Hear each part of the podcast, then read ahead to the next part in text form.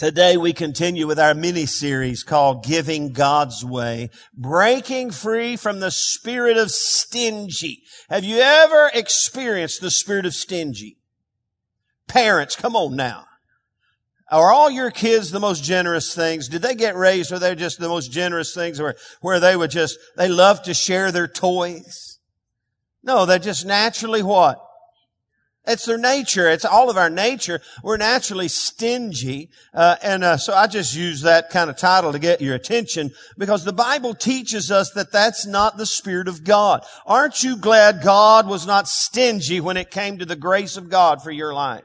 That God looked at, didn't look at you and say, you know what? I'm just going to give you a little of my Holy Spirit. Or I'm just going to bless you a little bit because you don't deserve to be, or I just don't feel like it today. I'm feeling a little stingy with my grace. So I'm going to make you suffer a little more here. That's just not the nature or the character of God. And so it's not the Spirit of God. It's the, it's our sin nature. And so we're going to talk about some things. A couple of weeks ago, we started with the right motive motive.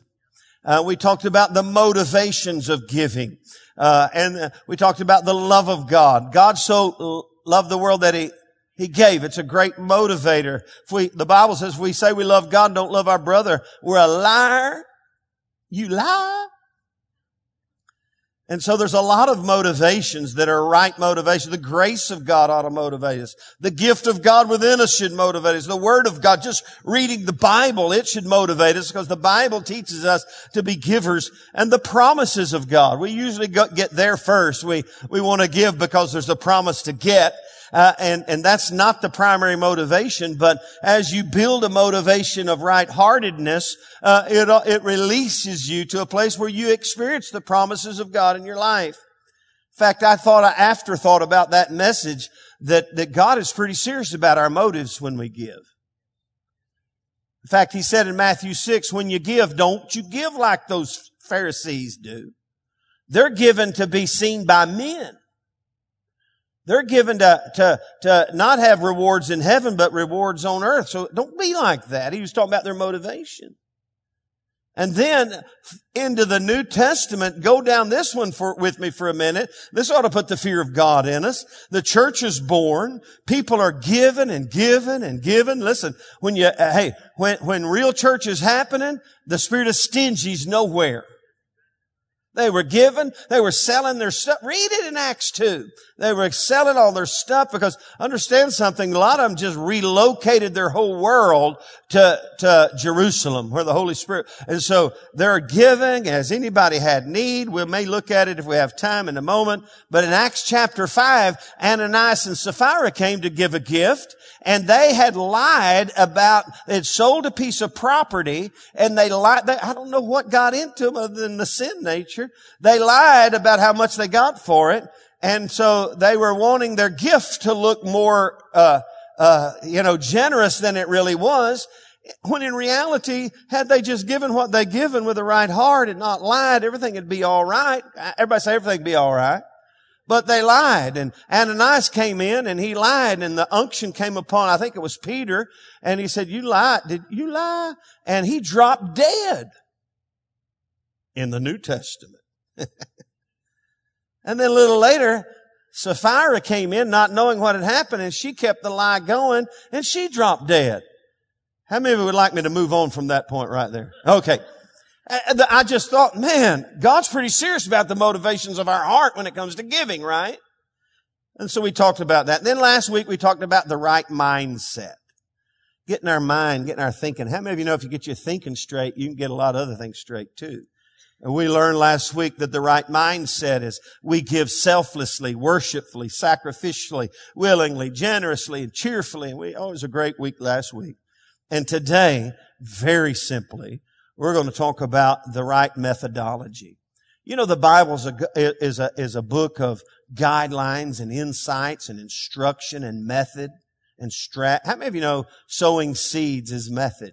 There's a lot of method and, and ways and means to accomplish things found and very basically in scripture, uh, there's three what I see biblical methodologies or ways, or I could say this pockets in which we have the ability to give into from, from a biblical standpoint. And I'll look at them all simply and quickly today. The first one is the tithe. The second one is offerings. We, we, we did both of those already. We took up the tithe and then the, our little bucket here as an offering, uh, to our missionaries and to the children of Haiti uh, and then there's the alms gift. Uh, which we'll look at briefly, and we'll talk about each of those. But those are three, and I'm sure if you really got dug deep, uh, you might find another. Uh, but it, this kind of covers the basic of the biblical uh, methods, ways, and means, or pockets that that we as God's people have the opportunity to give to. Not just, uh, uh, uh not ju- as you'll see in the Old Testament especially, and even in the New Testament, they didn't give just their money, uh, they gave their stuff. So it's an interesting insight. And so, uh, with that in mind, let me, re- I want to reestablish something for you today. It's a biblical precedent concerning giving that you and I need to embrace and re-embrace and review in our hearts. And here it basically is. And this I would suggest to you, uh, uh, about the biblical precedent for giving. There's a lot we could say, but you might want to take a picture of this and log this down and even tweet it if you want, if you're a tweeter. Here it is. What we do or don't do with our money shows where our heart is. Let's all say it out loud, even if you don't really believe it. Uh, just repeat it, just for the sake of uh, of volume this morning. Here we go. What we do or don't do with our money reveals where our heart is. Let me give you an example. Remember the little woman? Jesus was sitting, I forget where in the Gospels, he was sitting watching people as they give. How many of you know Jesus is watching when we give?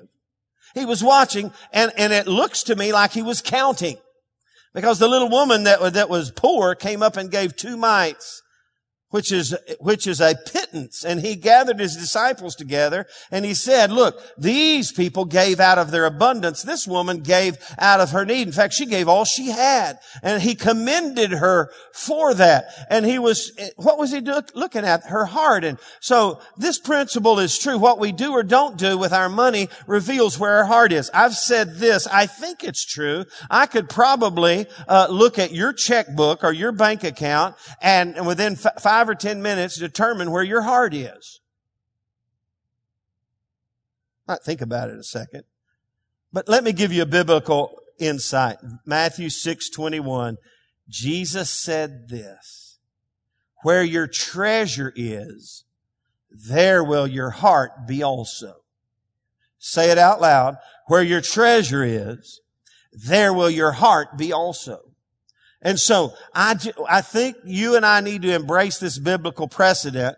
We, what we do or don't do with our money reveals where our heart is. Okay? And so I just wanted to get that settled and quickly let's go through these three basic areas of, of opportunity for us to sow seed into. The first one is the tithe, of course, and it's in both the Old Testament and the New Testament, little different ways and means. Uh, and uh, and without uh, I'm just going to show you. Is that okay if I just show you? It really begins, uh, it begins early on in creation, but let me start in Genesis 14. Uh, and you can go there later. Genesis 14, uh, verse uh, 19 and 20. Abram, who became Abraham, the father of our faith, who was justified by faith even before Jesus came. This man was a man of faith. He had an interac- interaction with Melchizedek, who was what some would call a manifestation of God in human form.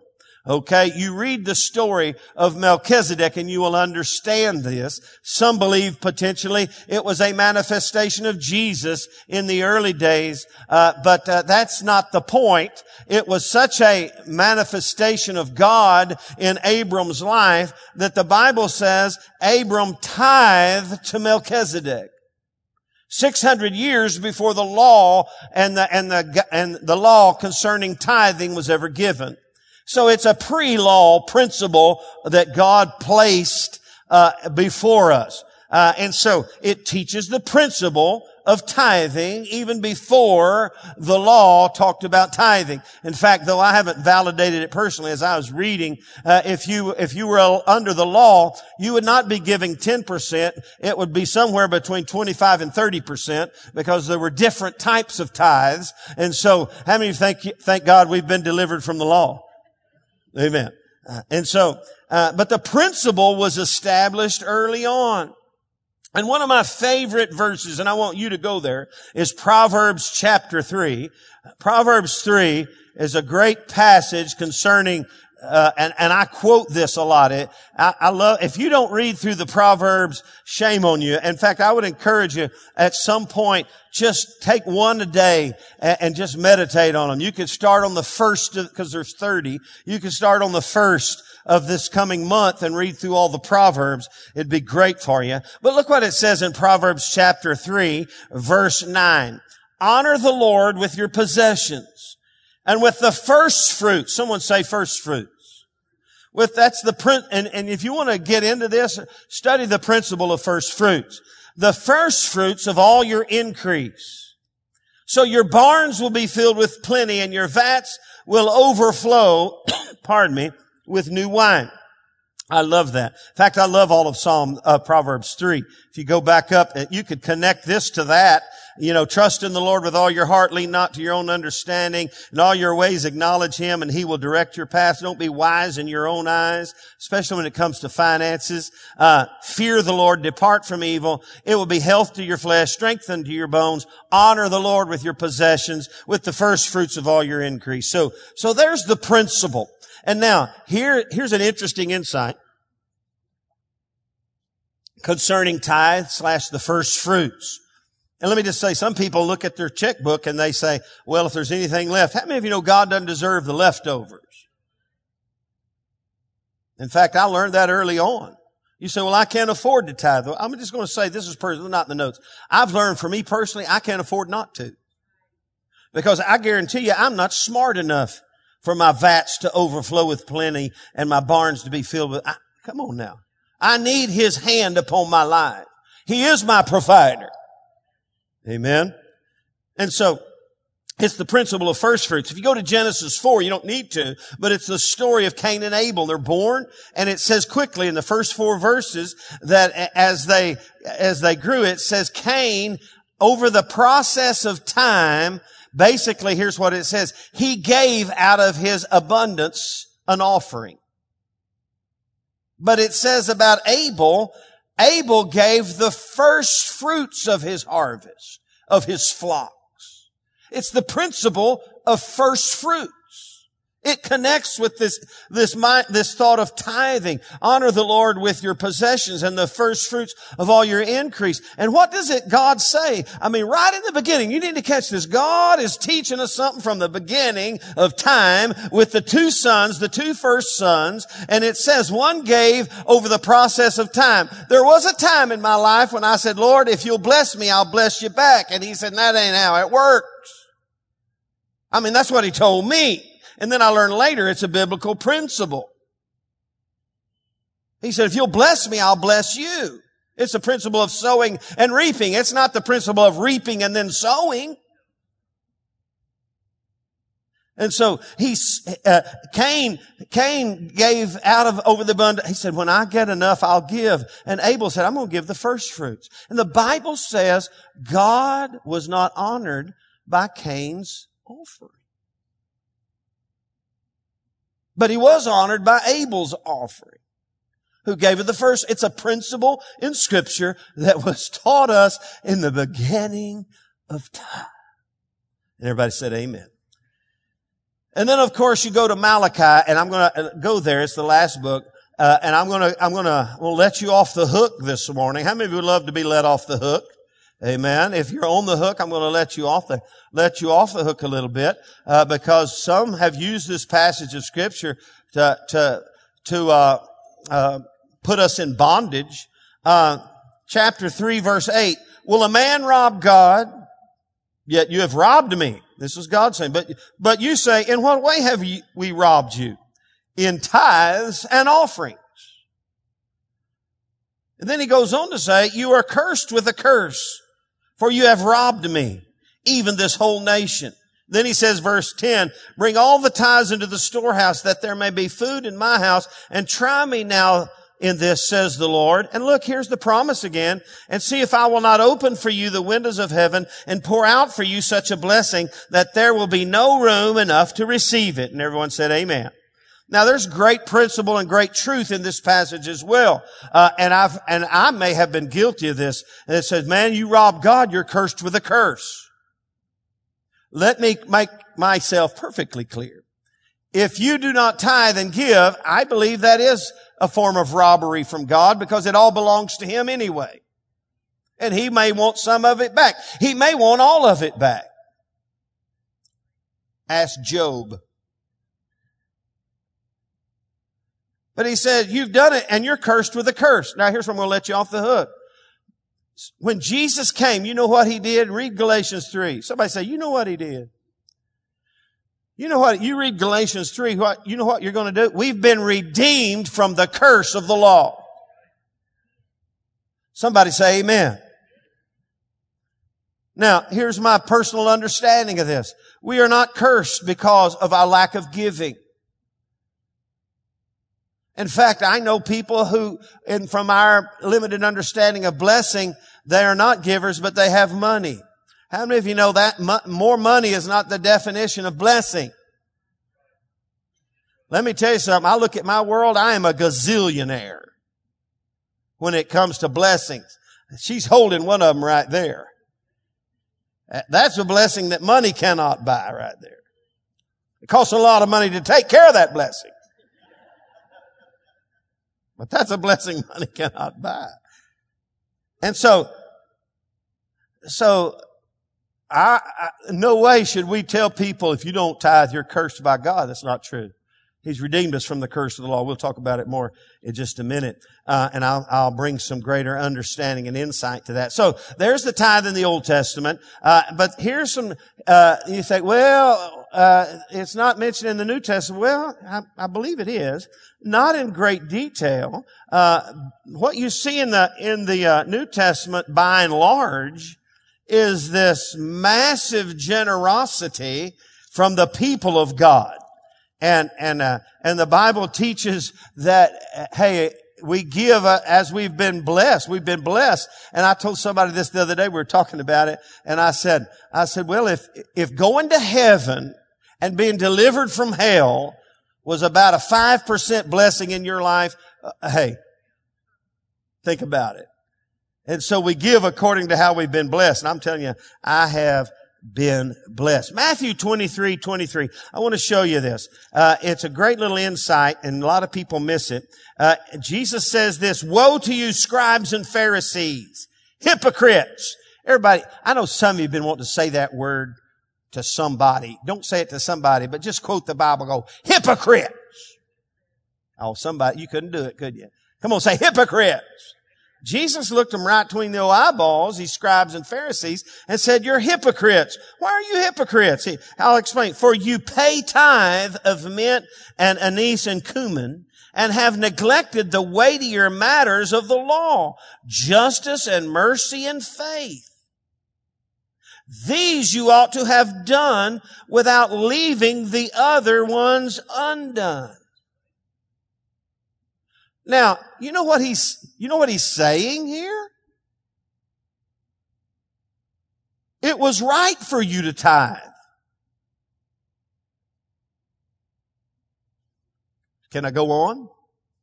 That's it. That's what he's saying. But you should have done this too. You can't, you can't just do one without the other. It's, it's, and so right here, Jesus himself, he, called these guys hypocrites, not because they were tithing, but because they were tithing probably with wrong motivations, and they weren't, they were leaving out the other things concerning, uh, uh, righteousness and, and faith and, and other important principles of the Word of God, and that's hypocritical, he said. You need to be doing all of it. Amen. And, we, and, you know what that teaches me too? We can't pick and choose what we, what we want to do. We got to follow the model. We'll talk about that in a moment. So, so there's the tithe, the Old Testament, New Testament. Let me give you a quote today from John D. Rockefeller. I love this. He said this, I never would have been able to tithe on the first million of dollars I ever made if I had not tithed on my first salary, which was a dollar fifty per week. John D. Rockefeller. He's, he's a pretty good, I, I thought that was great. So there's the tithe. Secondly, the offering.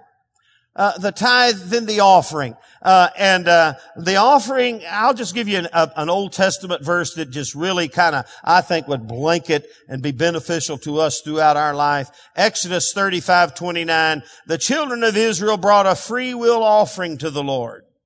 In other words, it was their, of their own what? Free will. It, was not a commandment. It was a free will offering. And, and, and let me just go to Ananias and Sapphira. It was a free will offering. They just got their motives all messed up, started lying.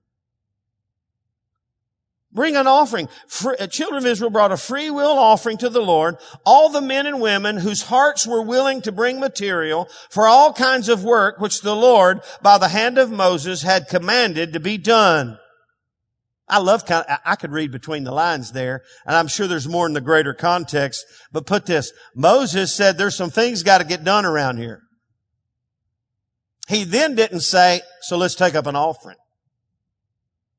These people had the right heart, evidently, and it says they, the children of Israel brought a free will offering to the Lord. They looked, says, we got some things we got to get done. It's going to take resources to get it done, and they just started bringing their stuff. That's an offering. We took up an offering this morning with our Haiti outreach. And, and, and well, and actually, uh, that could be considered an alms. We'll talk about that. Uh, we've, hey, we've taken up offerings for computer, uh, you know, for our Facebook and all those things. We've taken up offerings. Uh, they're free will offerings. There's no requirement there. Uh, but I do think God has an expectation of us. It doesn't mean it's an optional part of our world. It means it's something of our own free will that we have the capacity to discern and decide which way we want to give. I don't think it's, well, I'm not I'm going to give my tithe, but don't be asking me for no more preacher. I, how many of you know that's not the right it's, it's, we, we have this wonderful capacity to be able to give offerings in places that we just feel a desire to help. I'll, I'll give you an example. I won't mention a name, but I, I, I've told you my story as a young high school student. My teacher in Red Oak High School was a, her and her husband were spirit-filled people and they invested in my life. We had a little coffee house. We were Jesus and the Jesus movement. I received the baptism of the Holy Spirit uh, in in under their ministry, uh, and man, they they did a whole lot in just a couple of three years to set me on the right course, uh, and so. I just appreciate, and then I'm now they're, they're my Facebook friends and we interact a little. They live in California. She's a real estate agent now, probably makes a lot more than she did now out in California than being my speech teacher in Red Oak, Texas back in 1972. Uh, and so I got an email from her the other day while I was in Mexico. I don't know if she saw the picture. She said, Sam, I want to give an offering to Agua Resources. How do I do that? I said, I think I can help. It's the donate now button. And, but I was so thrilled about that long-term relationship out of her own free will she wants to give an offering. So there you go. It's the offering. And then number three, the alms gift. Everyone, everyone kind of gets on board with the alms gift. It's certainly a valid giving area because there's always needs. It's, it's, in fact, one scripture that I don't have in my notes, he that lends to the poor gives to the Lord and God will repay. God, God will bless us when we give to those in need. Uh, and some of us, how many of you know needs are everywhere? And as a pastor, it's hard for me, especially in times gone by. I would have, have needy people walk through my doors like I had a big sign out there, you know, come in here. We got gazillion dollars to give to all the need. And I would, I had to guard my heart against being uh, a little cynical because a lot of people, that, that's their gig. They know how to get money. And so you had to guard your heart. And so that, and so, uh, but uh, that undermine that experience can undermine the heart of giving when it comes to giving to people in need. It's the alms gift. In fact, Matthew six, where Jesus said, "When you give," he's talking about an alms gift, giving to those who have need. And so it's very clear from even the Old Testament and New Testament understanding that we as God's people should be benevolent towards those who have needs. Are you with me? And even Acts 2 that I talked about earlier, it could probably be considered an alms gift when they all sold their possessions and gave to each other as they had need. You could, you could categorize it that way. And so it's the alms gift. So you have the tithe, you, which I believe, according to the, and, and we, I was talking to some of my guys, uh, I said, you know, there's things in scripture that, you know, you, if you read one verse, you would think one thing, but if you read another verse, you'd think another thing. Let me give you an example. Marriage and divorce. Anybody with over 50% of people in the, America being divorced, you read one scripture and you go, OMG, I can never get remarried. Right? Am I right? And then you read another one, God gave them a writ of divorce because the hardness of their heart.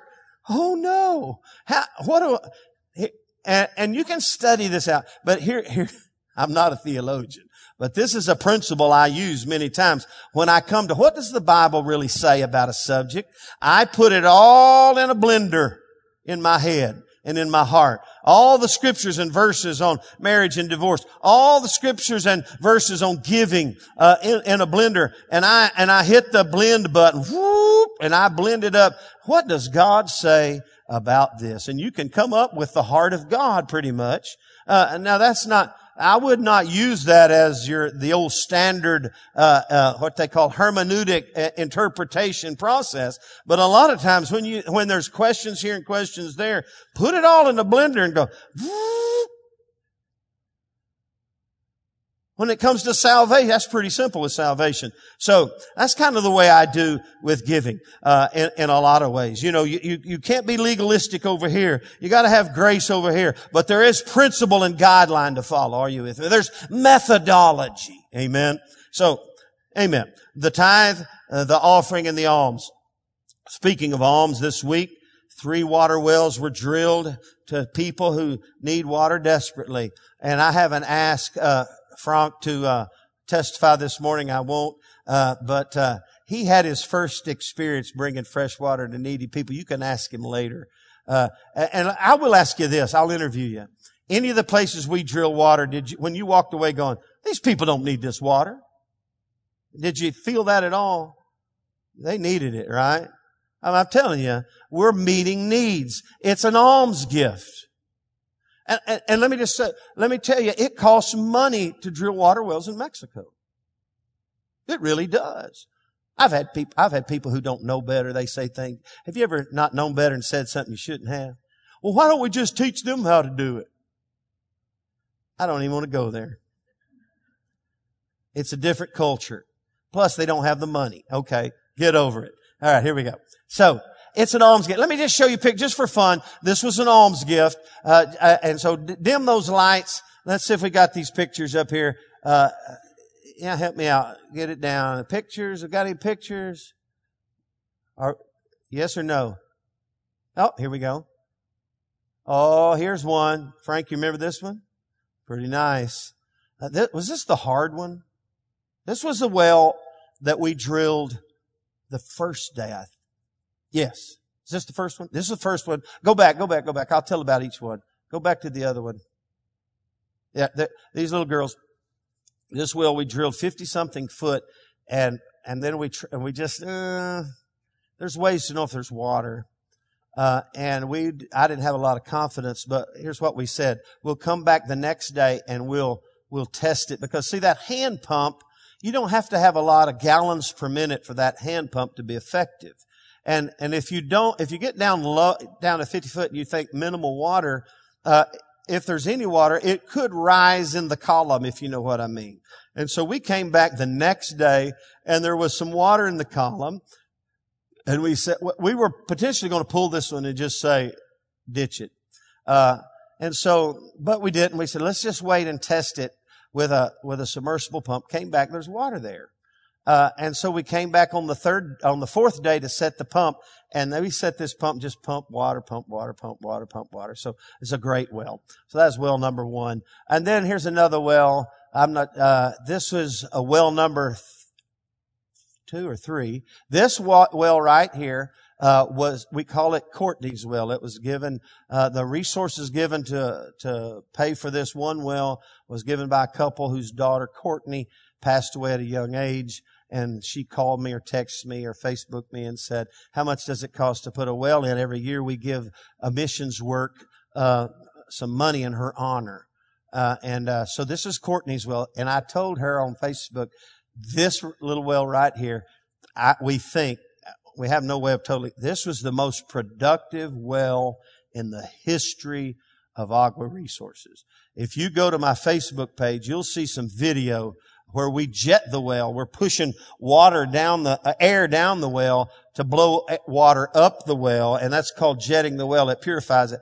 And we had massive, I'm saying massive amounts of water in this little well. There's Courtney's well. Uh, and so, and then one more picture. Uh, this was the last one we set. This is the last well we drilled. Yes. Uh, I think, yeah, this is the last one we drilled on Thursday. Uh, in a, in a region, in an area, you would think you'd run out of places to drill, but let me tell you what happens in and around that area. Areas that are undeveloped, people who own it, they start breaking it up in lots and they sell it. Now, how would you like this? In America, when a, an addition goes in, what do they do? They, they do all the they build all the roads. They put in all the water. They put in all the sewer. They put in all the electrical and then they sell you a lot, correct? That's not how it works in Mexico, especially where we, we are. They'll sell you a lot with no road, no water, no electricity. And so over the years, these little areas, in fact, we've put in water wells where hardly nobody was. And then a year later come back and there's, uh, there's a whole entire colonia around our water well. So this is the way this one is. And the, the, the road in there was what my son calls sketch. Man, that van, we're going, you know, it's like, where's the four wheel drive? We got in, that was a great little well too. So, so three wells in four days, uh, ready to go. They're pumping water out of them today. Let's give the Lord some praise. That's an alms gift. And then this week, we're continuing giving bags for the children of Haiti. Man, that's an alms gift. Okay. Given to people who need, need things. And then let me just say, while I was in, in Haiti this week, I got a text from someone who I'm, our church is ministering to, a new family, single parent mom, who was desperate. They're going to turn my electricity off, uh, this week. Uh, and, uh, you know, basically she didn't ask for money. She said, I get paid in a couple of weeks and I can pay it, but they're going to turn my electricity off. Uh, and this might have motivated me a little bit. Can, can we come stay with you? I said, no, I don't know about that, but I will help you. And so our church family, in fact, I would, I, let's do this. I think this would be great. Uh, I called Beverly, who was with her mother, and Beverly paid the necessary money uh, to keep the electricity from uh, from uh, being turned off. I think it was two hundred dollars, right? Two hundred dollars, and so that's already been paid, and so they they'll be able to. They kept the lights on, and she'll be able to pay the balance uh, probably next week. But let's do this. This for fun, just to practice the alms gift. Okay, uh, I've got. Um, you're supposed to do this in secret, but as an example, uh, if you would like to help cover that, I got a $20 bill. All we would need is how many? Tom's got a 20. There's 40. How many do we need? 10? We need 10 20s. Let me get 10 hands. One, two, three, four, five, six, seven, eight, that's the way they do it in the biker world. there's one. Anyway, that's a good, that's a good way. Okay. There's mine mine. After church, you come up and, and now that'll, you'll be able to practice an alms gift. You say, well, you already gave it. Well, you're helping me having given. So, so just to wait, just to break the spirit of stingy off of us. Now, if you don't have the capacity, it's an offering. No pressure. So, with that in mind, uh, let me give you something that I came up with today uh, in my heart uh, as I was finishing up. Uh, it's it's it's a little statement. Is it still? A, uh, did I put it on the PowerPoint? There it is. The big idea. Everybody say, "What's the big idea?"